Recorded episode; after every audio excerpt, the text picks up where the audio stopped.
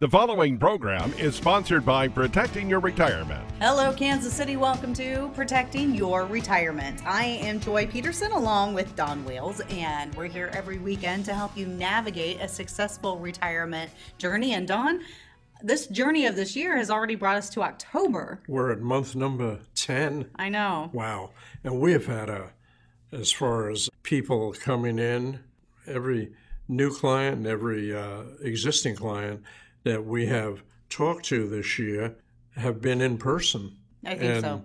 We're real happy about that. We're also very happy that people are following our recommendations, and we've had a really terrific year so far. We're very blessed and really have to thank our clients.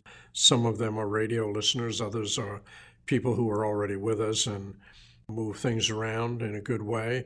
And, and some referrals. are recommended referrals. Yeah. We've got some really big referral cases, and Joy thinks she just picked one up in a real casual conversation. Yeah.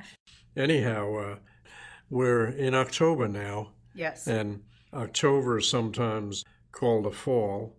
It's also a kind of scary month because yeah. you got Halloween at the end of it. And we're right. going to talk a little bit about that throughout the program today, about fall, like you said. Right. We'll also talk about things that are kind of scary. And then what do you do about them? Yeah, because we have the cure. We have the cure. You know, you're you're saying that it is fall now. And mm. yeah, I think the first day of fall is what, what was that, September twenty-second? We twenty-second. Talked, yeah. Yeah. So and, we're uh, in the fall, mm-hmm. but we don't get a lot of really fall days. And if you've noticed, even through mm. the month of September, it's been fairly warm. Yeah. Mm-hmm. It's been pleasant to hot. Yeah, to hot.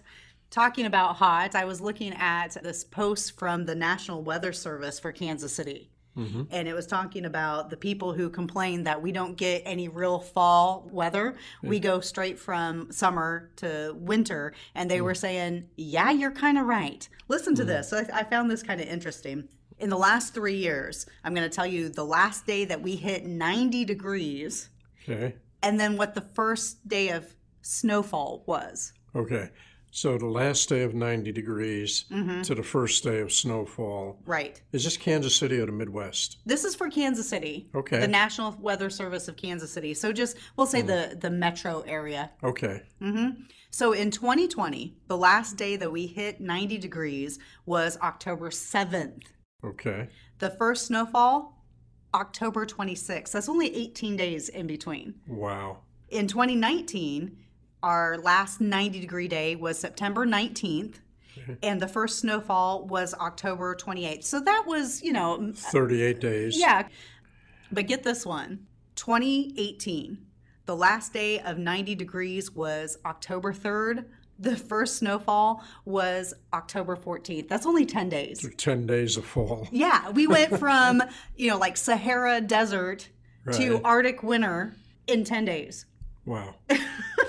Welcome to the Midwest, folks. If you don't like the weather, wait five minutes, it'll change. Or ten days. Or ten days. But the temperature isn't the only thing that has a history of falling in the month of October. That's right.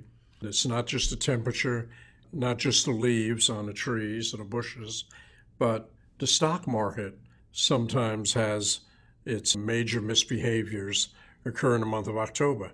And that's not celebrating my birthday, which is in the month of October. That is true. But anyhow, during the month of October, historically speaking, October has been a, a bad month for the economy. This year's the thirty-fourth anniversary of Black Monday. That was October nineteenth, nineteen eighty-seven. The thirty-second anniversary of Friday the thirteenth mini crash in the market in nineteen eighty-nine. The more recent financial crisis of two thousand eight, that really played out over several months. But most of the action, Lehman Brothers and uh, Washington Mutual bankruptcies, stock market crashes, global panic, bailout, that all took place during the last half of September and throughout October. We're not going to get into all the reasons behind those, mm-hmm. but one of them I will talk about a little bit later in the show. So all of these things are October. Financial professionals have noticed over the years that a lot of certificates of deposit that people own and have owned or renewed or rolled from uh, C D to C D over a very long period of time, very disproportionate amount of certificates of deposit mature in October. And we think it's because people took money out of the market, what was left, they took out of the market, they went to banks, C Ds, and they still have them, or they're still in that mode. Another uh, indication of that is in April, a lot of certificates of deposit mature, and that could be that October and April are about six months apart. A lot of C Ds, when people first go into them, are six-month or one hundred eighty days. Also, a lot of people get large tax refunds in April. We want to make sure that we're not saying that something's going to happen this October. We don't know. We don't try to predict it. No. It's just historically, October hasn't been a really good month when it comes to the stock market and the economy. Do you think some of that has to do with the fact that isn't October the like financial year? Doesn't it start in October? Yeah. the I believe the government financial or fiscal year is uh, September.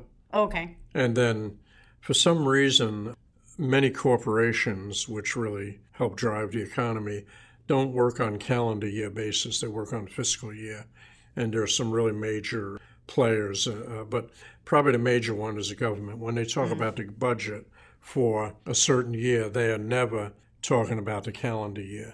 Right now, we're experiencing some, this week anyhow, some concerns about whether Congress will get together and avoid a uh, government shutdown or You know, so that's all occurring in, or has now moved into the month of October. It was really the issue was around for a good deal last month. There are reasons that we call it fall, and I think that means uh, falling leaves, but, you know, you've got some other things going on here. What we wanted to look at, and again, we're not predicting any doom and gloom. Actually, we're going to talk about who sells when the market has big misbehavior. Interesting article we'll have pretty shortly. What I wanted to look at, however, is there's an article in The Wealth Advisor, and it's written by a gentleman named Brian Sozzi, and he wrote it just very recently, actually uh, at the end of September. And the article is, here's the next problem for the stock market. And this gentleman has been around the financial services industry in many roles for a very long time. He's going back in time and saying, whenever there's bad news on the horizon, he would ask brokers, broker dealers, and financial quote-unquote experts, what does it mean? His lead sentence is, all bad news is priced into the stock market until it isn't. He says he found out long ago that a number of financial services pros that no matter what risks were barreling straight down on the investors, they would tell him that, don't worry, it's already priced into the valuation of the public companies. So no matter what was happening that was bad, was affecting corporations, large companies, don't worry, it's already valued in, that's already been handled by the people, you know, the smart money. So they're saying as the stock market increases and shares are going up, which they have been kind of at record pace for the last twelve years or so. Yeah, exactly. That whatever quote unquote bad things they could be coming at them, we've already taken that into consideration? Yeah. So back in two thousand seven, when Bear Stearns hedge funds seemingly blew up out of nowhere, this guy called at late night to several people on Wall Street, supposedly knew what was going on. And the quote he got from one is, quote, nothing to see here, comma, stocks will climb the wall of worry, my friend, unquote. That's the gist of how those people answered when Bear Stearns had a real big problem. What happened next? Bye-bye Bear Stearns. They're not around anymore. Bye-bye Lehman Brothers. And almost bye-bye to the financial system. That's in late oh seven. The S and P by March of oh nine, March ninth, had gone down to six hundred sixty-six points. It had been in the fourteen, fifteen hundred range because I had bought a fixed index annuity, which I still have, never lost a penny on it, and I bought it in two thousand seven. When the Federal started tampering, printing money, buying bonds, again, he asked the same question. He asked the bull market people about the impact of stocks as the Federal Reserve prepares to and its free money orgy in twenty twenty-two. Quote, Fed tapering is all priced into the market. The S and P is good to go, baby. Okay. Again, he asked about what could be a government shutdown. What the broker's answer was, quote, debt ceiling deals always get done last minute. Stay hungry, stay diversified, unquote. So they're saying even though it could look like there's a storm on the horizon, just stay the course. Yeah, stay the course, stay in. Sometimes they say it's a good time to buy mm-hmm. if there is a disruption, or I call it market misbehavior. There's a really, really big company, uh, believe it or not, in China. It's called Evergrande, and it's a big real estate developer, and a lot of hedge funds and E T Fs and probably mutual funds have huge amounts of money in Evergrande. I mean, they would make all of our big developers in real estate look tiny, and they're having some trouble, really huge. So he said, well, what about Evergrande? How's that contagious to the U S market? Again, the same answer. It's priced in. We won't hurt if it goes down and the Chinese government doesn't bail it out. You know, it's kind of crazy, though, like you said, that there may be some red flags, there may be some warning signs, but nobody is uh, advising to do anything but, you know, just stay where you're at. And very soon in our next segment, the thing that this author has pointed out would be the next problem for the stock market yeah. is already here, and we'll explain what it is. Again, we're not doom and gloom, but on the other hand, we're not crazy about the market that no matter what happens, don't worry, it's all built in. Right. And we'll give you three to four actual life examples that are occurring right now, have been for the last several months at least, maybe the last several quarters. Well, like Paul Harvey always said, the rest of the story is coming up. We'll tell you about that. Next on Protecting Your Retirement, our phone number is nine one three, six four eight, two seven zero zero. The website, protecting your retirement dot com. Do you have income guaranteed for the rest of your life? Don't stop work without it. Call Protecting Your Retirement today, nine one three, six four eight, two seven zero zero. Check us out on Facebook and at protecting your retirement dot com. If you're not driving, look deeply into a mirror and imagine what you will look like at age one hundred. Oh, my. Well, it's not really important how you'll look. The important thing is, how will your money look? The money you set aside for retirement, how will it look? Or will piggy be a little on the thin side? Do you have enough money after retirement to live for thirty or more years? Sounds like you need a retirement income strategy. May I suggest Protecting Your Retirement? Don Wales will provide a guaranteed retirement income strategy, which incorporates insurance and annuity options to create opportunities for long-term growth as well as guarantee income throughout your retirement. Think about that for a moment. Income throughout your retirement. Call Protecting Your Retirement at nine one three, six four eight, two seven zero zero. Online at protecting your retirement dot com.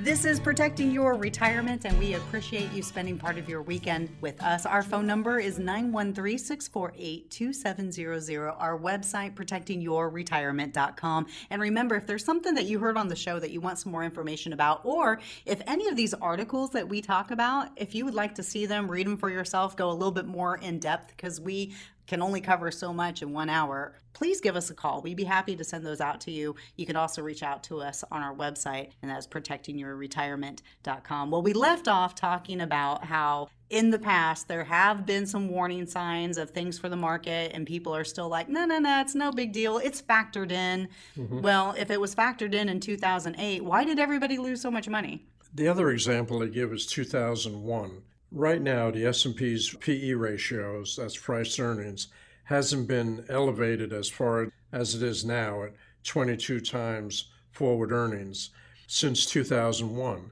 The big problem at two thousand one with the stock market misbehavior was in part that they were overpricing stock. In two thousand one, there was no unpredictable health pandemic raging around the world, wrecking havoc on global business, and there was no federal bond buying program pumping up asset markets. See, and that's one so, of the things that I don't think people realize is that the Federal Reserve is buying all these junk bonds to keep the economy, quote unquote, the stock market up and running. They're buying all these junk bonds so these companies aren't going under like they have in the past. What happens with that? What happens when the junk bonds are proven to be junk? And then the companies don't have money to pay their bills. Mm-hmm. But anyhow, here's what our author is saying now. We're going to have names of real companies here. Nike, the sneaker and apparel maker, warned last week the loss of production in COVID nineteen stricken Vietnam is among several supply chain issues it is encountering. Quote from their C E O, "We're not immune to the global supply chain headwinds that are challenging the manufacture and movement of product around the world." Unquote. That was C F O Matt Friend. Yeah, that, now, that's one of the things that we hadn't even talked about in the past is the supply chain supply problem. chain problem, and it's hitting everything. It's not right. just it's not just Nike. What are those little chips in the, the microchip? Yeah, the little in chips. the in the what is that? In Ford? the automobiles, and, they're everywhere. Uh-huh. They're in everything that's electronic, but the automobile is probably the largest thing retailer item that mm-hmm. is uh, cannot be finished in manufacture until they have these computer chips. Costco, they're having supply chain issues on their own. Quote, "We're putting some limitations on key items like bath tissue, roll towels, signature water, high-demand cleaning-related items, furniture delays, and some shortages across the world." They're going from eight to twelve weeks up to sixteen to eighteen weeks.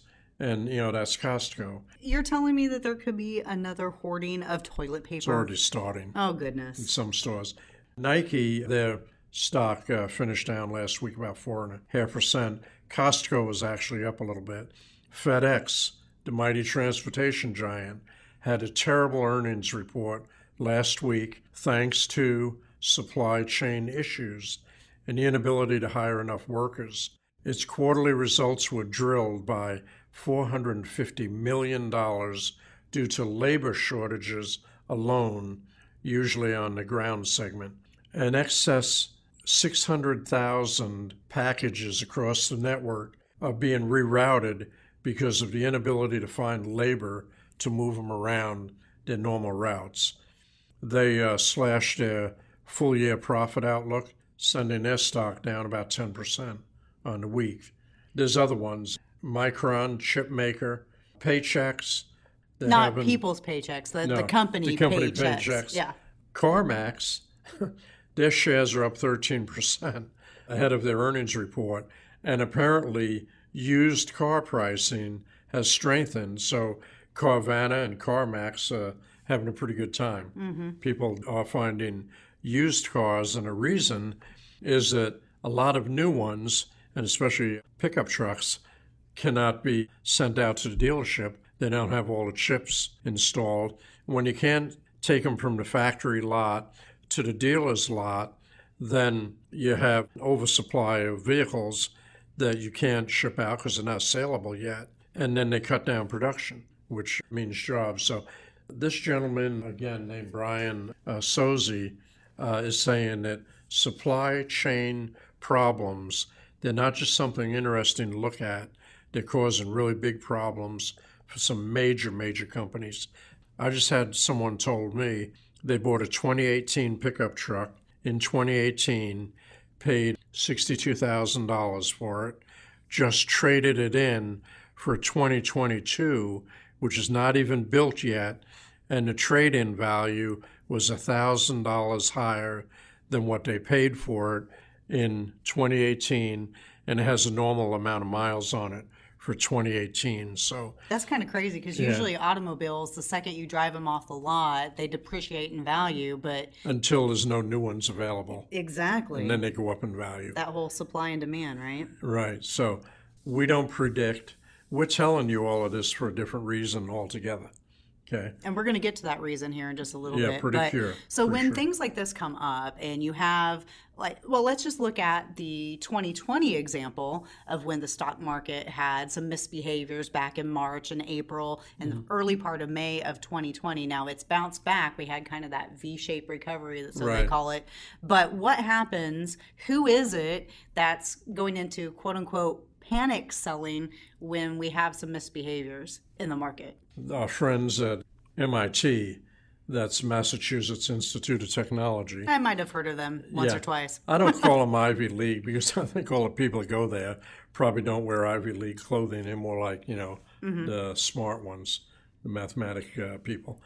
Bloomberg report, researchers at the M I T are diving into demographics of people that, and this is their definition, panic sell stocks during a market crash. What they found, I thought was pretty surprising. Investors who are male, over the age of forty-five, married or unmarried, but consider themselves as having, quote, excellent investment experience, unquote, are more likely to freak out, that's their words, and dump their portfolio during a downturn, according to a paper published last month that analyzed more than six hundred thousand brokerage accounts. That's a very wide yeah. spectrum. Now, yeah. that's not analyzing six hundred thousand people, mm-hmm. six hundred thousand brokerage accounts owned by people. The researchers say their work can be used to create predictive models which would help identify individuals at risk of panic selling. What my retort to that is, they find a predictive model. They tell the broker-dealers that they're working for doing the study, let's double down on these people. They might be one that will do a, a panic sale. We're going to take care of the word panic sale, words panic sale in a few minutes, because I can always come up with a better word. It could be used to say, okay, someone's uh, male, forty-five, married. Maybe their previous pattern has been to sell low. And so, you know, let's get a hold of them and kind of prop them up, mm-hmm. give them a, a double dose of what we usually say. Tell them to stay calm, stay the course. Maybe even buy some more. Uh-huh. The extreme emotional swings of being a stock market investor has long fascinated behavioral scientists. The M I T study didn't explore why investors panic sell. The intense fear and desire to give up and get out of market is well known to all the traders as well as the public. In the study, the researchers defined a panic sale as a plunge of ninety percent of a household account's stock assets over the course of one month. A plunge of ninety percent of your stock equity value in the course of one month. Here's the important part, of which fifty percent or more is due to trades. In other words, you made trades or you made sales that took your overall portfolio down ninety percent. Your trades or your sale that they describe as a panic sale doesn't answer the question. If the portfolio is down ninety percent, fifty percent of it is because you sold some of the stuff, went to some other type of asset. What doesn't that explain? What is left on the table? The other forty percent. Of the decrease, that we have a word for. It's called loss. It's also called market risk. So if somebody saw their stock portfolio go down forty percent and then they took some uh, action and made some trades out of the market, I wouldn't really, maybe they want to call it a panic sale. We have another word for it altogether. We call it something totally different. I would say it's stopping the bleeding. You're losing right. money left and right, and you don't want to be in this anymore. Even though they're saying, hey, stay the course, stay the course. You're like, I just lost forty percent of my money. I want to do something else with it. We want to stop the bleeding. Right, and when we stop the bleeding, we're not telling them to go buy a C D because we know what the rates are, very, very low. Buying a C D, going into a savings account, even a checking account, that's a Band-Aid when you've sold to avoid a further loss. We don't use Band-Aids at Protecting Your Retirement. We use the cure. And the cure is using fixed annuities that have no market risk. They have a really fair shot at growth from the market indexes with no market risk. They have no negative effect during a market misbehavior. You might not make as much on your annuity, but you will not lose a penny. They don't have any panic selling problem. They also handle a few other problems we can talk about, like longevity and running out of money in your retirement. And Don, when we come back from our break, I want to dive a little bit into that. What is a fixed annuity? How do they work? How do they save you from market risk? How do they save you from running out of money? We'll talk about all of that coming up next on Protecting Your Retirement. Our phone number is nine one three, six four eight, two seven zero zero. Our website, protecting your retirement dot com.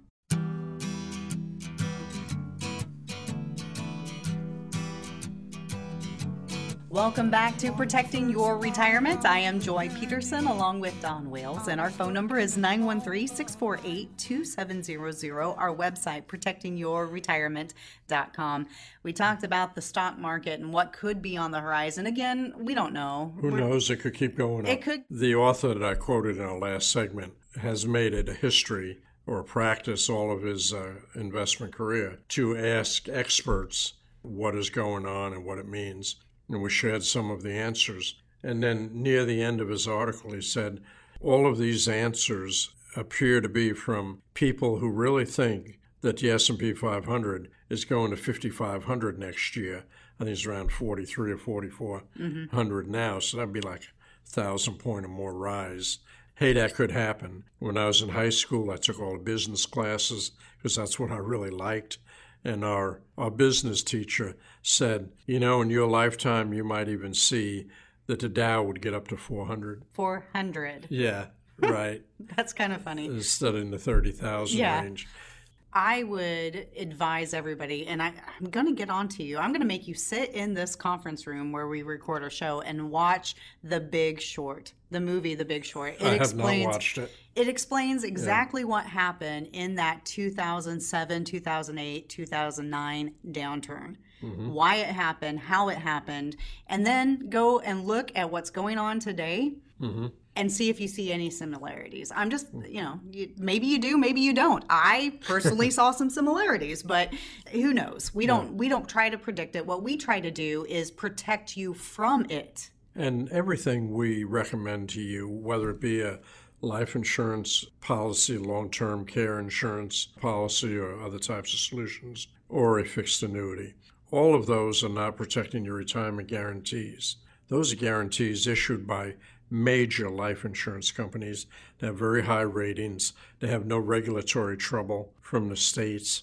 When they find out they have a bad apple in their agency, sales force, or within their corporations, they get rid of them immediately. Whereas some of the regulators on the market risk side, which is the whole rest of the financial services universe, can have problem after problem, customer complaints, malpractice, errors and omissions problems, sometimes even, you know, clients' money missing over and over before anyone says, hey, you're not working in this industry anymore. You know, they have handwriting all over the walls, and what is on our wall in our office, not handwriting, but we actually had lettering affixed to the walls about the, the positive things that we have, famous quotes. So, you know, we're here to stay. And we have everything we recommend to you, or anything any of our clients own that came through us, is guaranteed. And some of them have guaranteed rates of return. A lot of them have guaranteed rates of what the multiplier will be when you turn on lifetime income, guaranteed lifetime income. You know what the multiplier is going to be the day you open a fixed indexed annuity. And yet you might not be retiring for thirty years from now, or maybe you'll be retired already, but not need additional income for another decade. We can say you put in this amount now, you add on a guaranteed lifetime income rider. That rider guarantees that your value, regardless of market, will be worth X amount at such and such a date in the future, actually at a certain age in the future. They're going to pay you this much money for life. Anything left over in the annuity goes to your heirs, not back to the insurance company. So let me back you up just a bit here. Let's just start with the basics. What is an annuity? An annuity is a contract between an insurance company and an individual Generally speaking, when we're talking about annuities, we refer to fixed annuities because there's no market risk involved. Annuities are usually sold to individuals. We do not do anything called a group annuity. They're all individual or uh, co-owners. Co-owners are uh, almost always spouses. So we're dealing right in the individual market, people moving their money from risk or from low returns into the safety, the growth, and the guaranteed elements of fixed annuities. So it's a contract. If you want to get legalistic, it's a unilateral contract. Once you place the money in an annuity, you no longer have any requirement. The insurance company has all sorts of requirements. Protect your money, grow your money, distribute it as you wish, and uh, things of that nature. So it's unilateral. You don't owe them anything after you open it up. Really, the reason for buying the annuity is the guarantee it provides and the guarantee of lifetime income, if you wish. Some annuities are set up to provide guarantees for shorter periods of time, if that's what you want. We have what we call multi-year guarantee annuities. They go from about two to twenty years usually, and you have a guaranteed rate of interest over the entire period of that annuity contract. You will get the guaranteed amount year after year compounded, and whenever you uh, have that mature, you can roll it over to another one or draw out the money, set up an income stream, whatever you wish. The beauty of an annuity of any type is that you don't pay any income tax on what it earns periodically until you take the money out. If you never take money out, the income tax will be paid by your beneficiaries when they get the money, quote-unquote, for free. If you leave the money to a charity, Uncle Sam never gets income tax on it because charities are exempt from paying income taxes. You know, you have a lot of advantages to annuities, and they come in a lot of shapes and sizes. We call them plain vanilla, multi-year guarantee annuities. We have immediate annuities. They're pretty simple. You put in your money, and right away you start taking an income, usually for life or for a period of time that you feel you need additional income. Usually that's before you turn on your Social Security or pension income. Maybe you retire a little bit early, either by choice or otherwise. By the way, if you or anyone else you know is, quote-unquote, retiring early, either by choice or by company choice, please tell them don't retire without protecting your retirement. Even if it's an imminent uh, situation, we'll prepare a comprehensive retirement income plan, no charge, no fees, and we'll show them how to make the assets that they have work in their benefit for their entire retirement journey. And we've said that before. I mean, having a large nest egg, whether it's in your four oh one k, whether it's in a stock market portfolio, I mean, those are all nice things to have. And we encourage you to save money. Everybody should be saving for their retirement. But really what it boils down to isn't how much do you have, it's how long can you make it last. Right. So how is it that an annuity can handle the problem of, hey, what happens if I live a really long time? Insurance companies have a department, usually at the home office, because they want to keep close tabs on that department. And that's called the actuary department. Actuaries are people. Oftentimes, they're very uh, mathematical, very statistical, very uh, focused on how what's happening now might affect the future. And they figure out, to the best of their ability, when money in an annuity or a life insurance contract or a long-term care insurance contract, when will that money be called upon by the owner of that money? All that money is still your money, okay? Anyhow, with the annuity side, they actuarially try to estimate when the money will be needed and therefore how much the insurance company has available to buy options and make investments for the long term so that the insurance company's availability of growth money is available when the owners of that money, the clients, the customers, the policy or contract holders, will have the money guaranteed. And they're conservative people. Also within every insurance company, there is a department called marketing and sales, and that's our main point of contact, unless we're doing client service. Marketing and sales, those people are rah, rah, go, go. let's add this feature. We heard the company down the street is doing this. Why can't we do it? And therefore, the selling the product, getting it out there, selling it. By design, actuaries and marketing departments are supposed to fight each other, okay? All one big family, you know, we're a team. Nah, there's two teams. Well, kind of like me and my husband. I'm the type of everything is sunshine and roses and, hey, we could have this great big plan and this is going to be, we're going to reach for the stars. And my husband's the one who keeps me grounded. So yeah. the the actuaries are the ones that keep the company grounded, whereas the marketing people and are the ones that yeah, are they like, want hey, to do let's, every, let's do everything it all. for the clients so right. that. So they can give the most back to their, their people, their clients mm-hmm. as well. Right. And I have talked to the head actuaries at two of the very largest companies we deal with. One of them is about the largest uh, company in the world as far as annuities. I've also talked to the uh, head investment department people at two other companies. And the actuaries they send out to talk to us usually also have a personality and they're fun to get along with. But anyhow, so you get the picture. So actuaries and investment advisors help the insurance company make enough money to pay the claims. A claim is when you want your money back, and also to make a profit. We would never want to see one of the insurance companies we use not make a profit. We want them to stay in business. We want their shareholders to benefit from the great things we do for the company, and we want to keep getting paid and see everything handled in a way it should. And so really, they, generally speaking, on an annuity company, they will try to earn about two and a quarter to two and three quarter percent more than what their cost of delivering the product and servicing the product is. If they do that year after year after year, they have a chunk of their own money that they can use for investments. A lot of insurance companies uh, make mortgage loans to corporations, municipalities, and, and so forth. But they have to keep dollar for dollar everything that they've promised in reserve, and then whatever's extra they can invest in that right. type of stuff. It's not like a bank to where mm-hmm. if I give them one hundred dollars, they're reinvesting ninety percent of it, and my one hundred dollars isn't actually sitting in their bank. That's right. how they're banks loaning work. It out. They're loaning it out.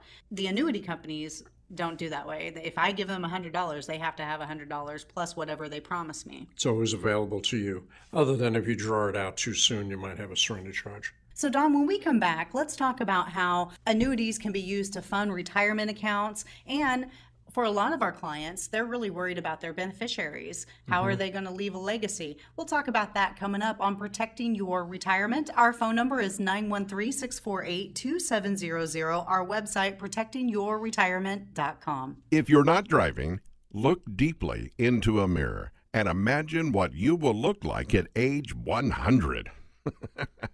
Oh my. Well, it's not really important how you'll look. The important thing is, how will your money look? The money you set aside for retirement, how will it look?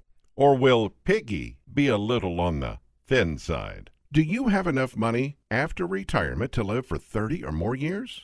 Sounds like you need a retirement income strategy. May I suggest Protecting Your Retirement? Don Wales will provide a guaranteed retirement income strategy which incorporates insurance and annuity options to create opportunities for long-term growth as well as guarantee income throughout your retirement. Think about that for a moment. Income throughout your retirement. Call Protecting Your Retirement at nine one three, six four eight, two seven zero zero. Online at protecting your retirement dot com. Do you have income guaranteed for the rest of your life? Don't stop work without it. Call Protecting Your Retirement today, nine one three, six four eight, two seven zero zero. Check us out on Facebook and at protecting your retirement dot com.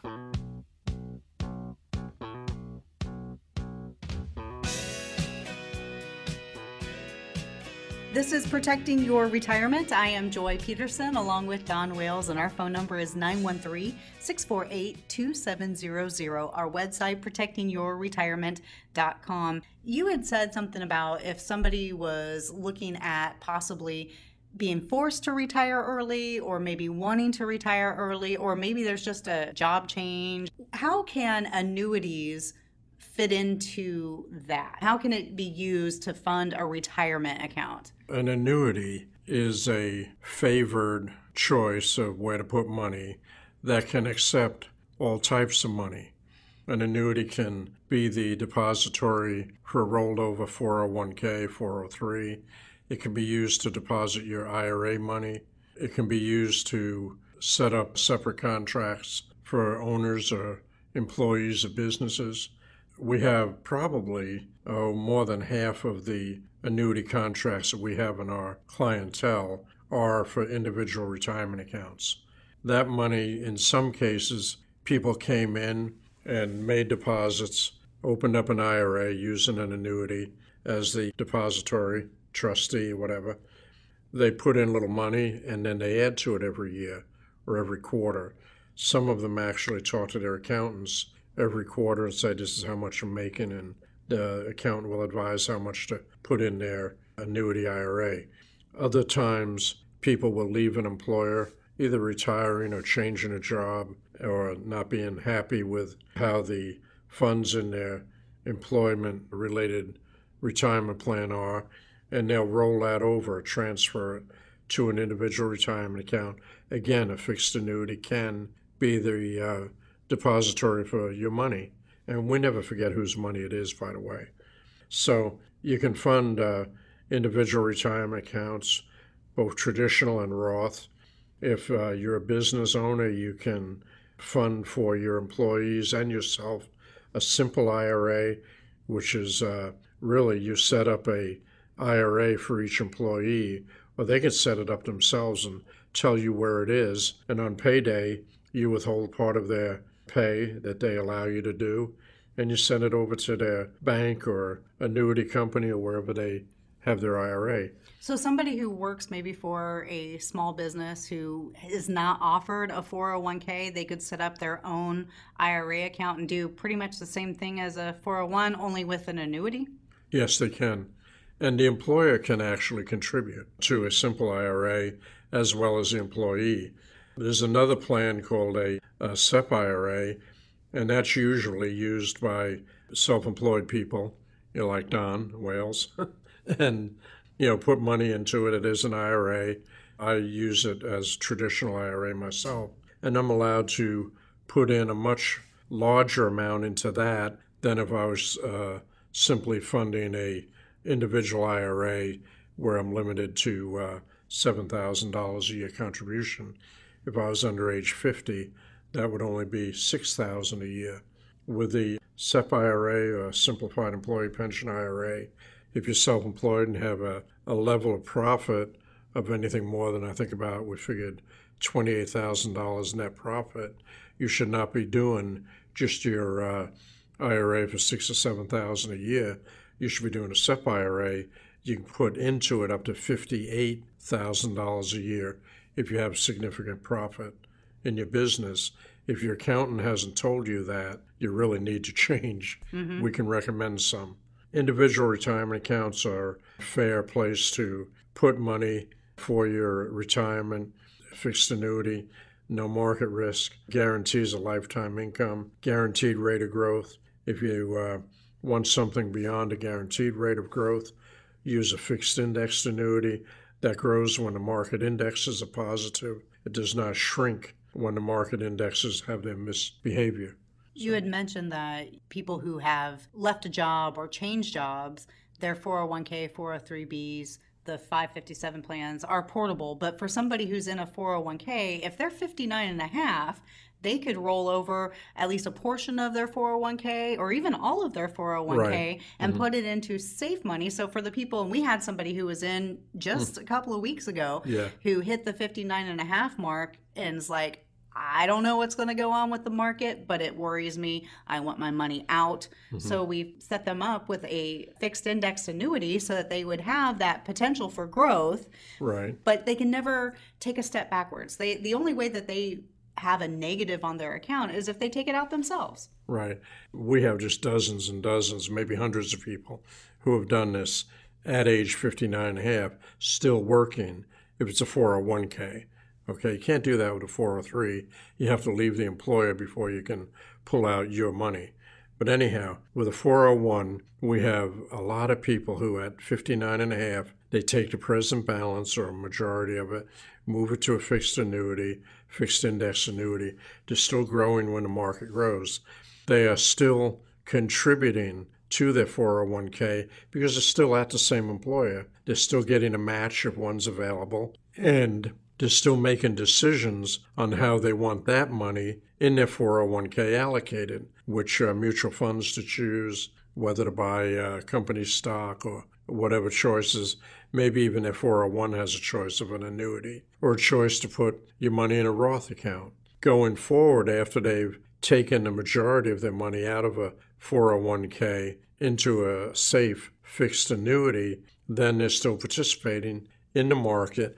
And they could be, if they're so inclined, more aggressive at choosing growth mutual funds or maybe company stock or other alternative investments within their four oh one k because they know that the chunk that they pulled out is safe, growing, and has guarantees way beyond what a company pension would have as a guarantee. Company pension, you usually choose whether you want it paid out just until you die or until both you and your spouse are gone, and there's no beneficiary provision beyond that. Every single annuity contract, fixed, fixed indexed, variable, has beneficiary benefits, unless you come in and say, just pay me for my lifetime and, you know, forget it after that, keep the money, I'm happy. Not many people do that. And we wouldn't recommend that they do. No, but anyhow, every annuity contract, you name beneficiaries. That person's gone. You might have named contingent beneficiaries. Maybe you name a trust as a contingent beneficiary. You're saying, when I'm done taking money out of this and there's money left, here's who I want to get it. Don't try telling that to your pension plan mm-hmm. trustee. It's all whatever you use, you get what's left over. You know, we're, really, it doesn't go back to the company. It goes back to all of your coworkers or fellow retirees. I worked for a Fortune five hundred company. We had a big profit sharing plan. They were very generous, well managed. It grew significantly every year. But every year we got a statement. It said the company contributed this much to a profit sharing plan. It grew by this much. There were forfeitures, and that meant more money to me as an employee of that company. The forfeitures were people who maybe had already turned on lifetime income, passed away, and there was money left, or people who left the company. And that's how it works in a lot of Uh, profit sharing and pension plans. So the flexibility in an annuity means that you can name the beneficiary whoever you want to, and you can change it. We've had some people who, maybe there's a divorce, maybe there's a death, maybe they decided to leave it all to charity later on down the road, but they have hmm. the flexibility to do that. You don't have that in a pension. And we've seen several people who got remarried and wanted to change their beneficiaries. Mm-hmm. Uh, those are, are things that you just do not have the option. You can't do that with a pension, and you can't do that with your Social Security. Yeah, your Social Security, unless you die young, it's going, in that case, it'll go to your children, mm-hmm. minor children. And if you don't have any of those left, or they're all adults, uh, it's going to go to your spouse. Not really, it doesn't even really go to your spouse, just the spouse gets to have to hire the two amounts. Single people, they have no choice on Social Security benefits. My uh, sister died at a relatively young age, you know, in the, in her sixties.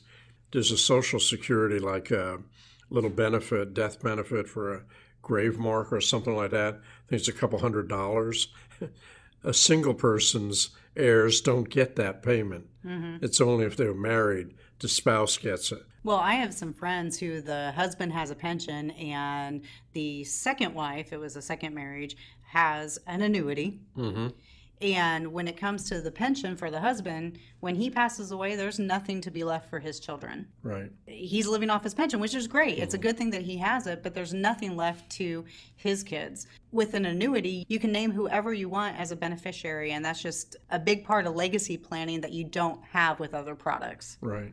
Before we go, Don, I want to remind everybody that we do not charge any fees, and we have no minimum amount of assets that you have to have to come in and talk to us. We love to educate people. We love to show you what your options are. If you think that we're a good fit for you, we'd love to work with you. We, and, we, you know, if you come in or you talk to us on the phone for a while and then you don't do anything that we've recommended, or you don't stay with us long enough to get a recommendation, we still have your name and pencil notes that we took in a file. The reason for that is we don't hassle you. We don't follow up with people who uh, don't ask us to. Over and over and over again, not a year goes by when we don't have a few quote-unquote new clients that we spoke to a very long time ago. They came in, they talked, they talked about what they might do in retirement or in the future, and finally, they hear us again on the radio. Something triggers, and they come in, and they finally become a client. Our phone number is nine one three, six four eight, two seven zero zero. Our website, protecting your retirement dot com. Have a very happy, safe, and healthy week. We'll see you next time on Protecting Your Retirement.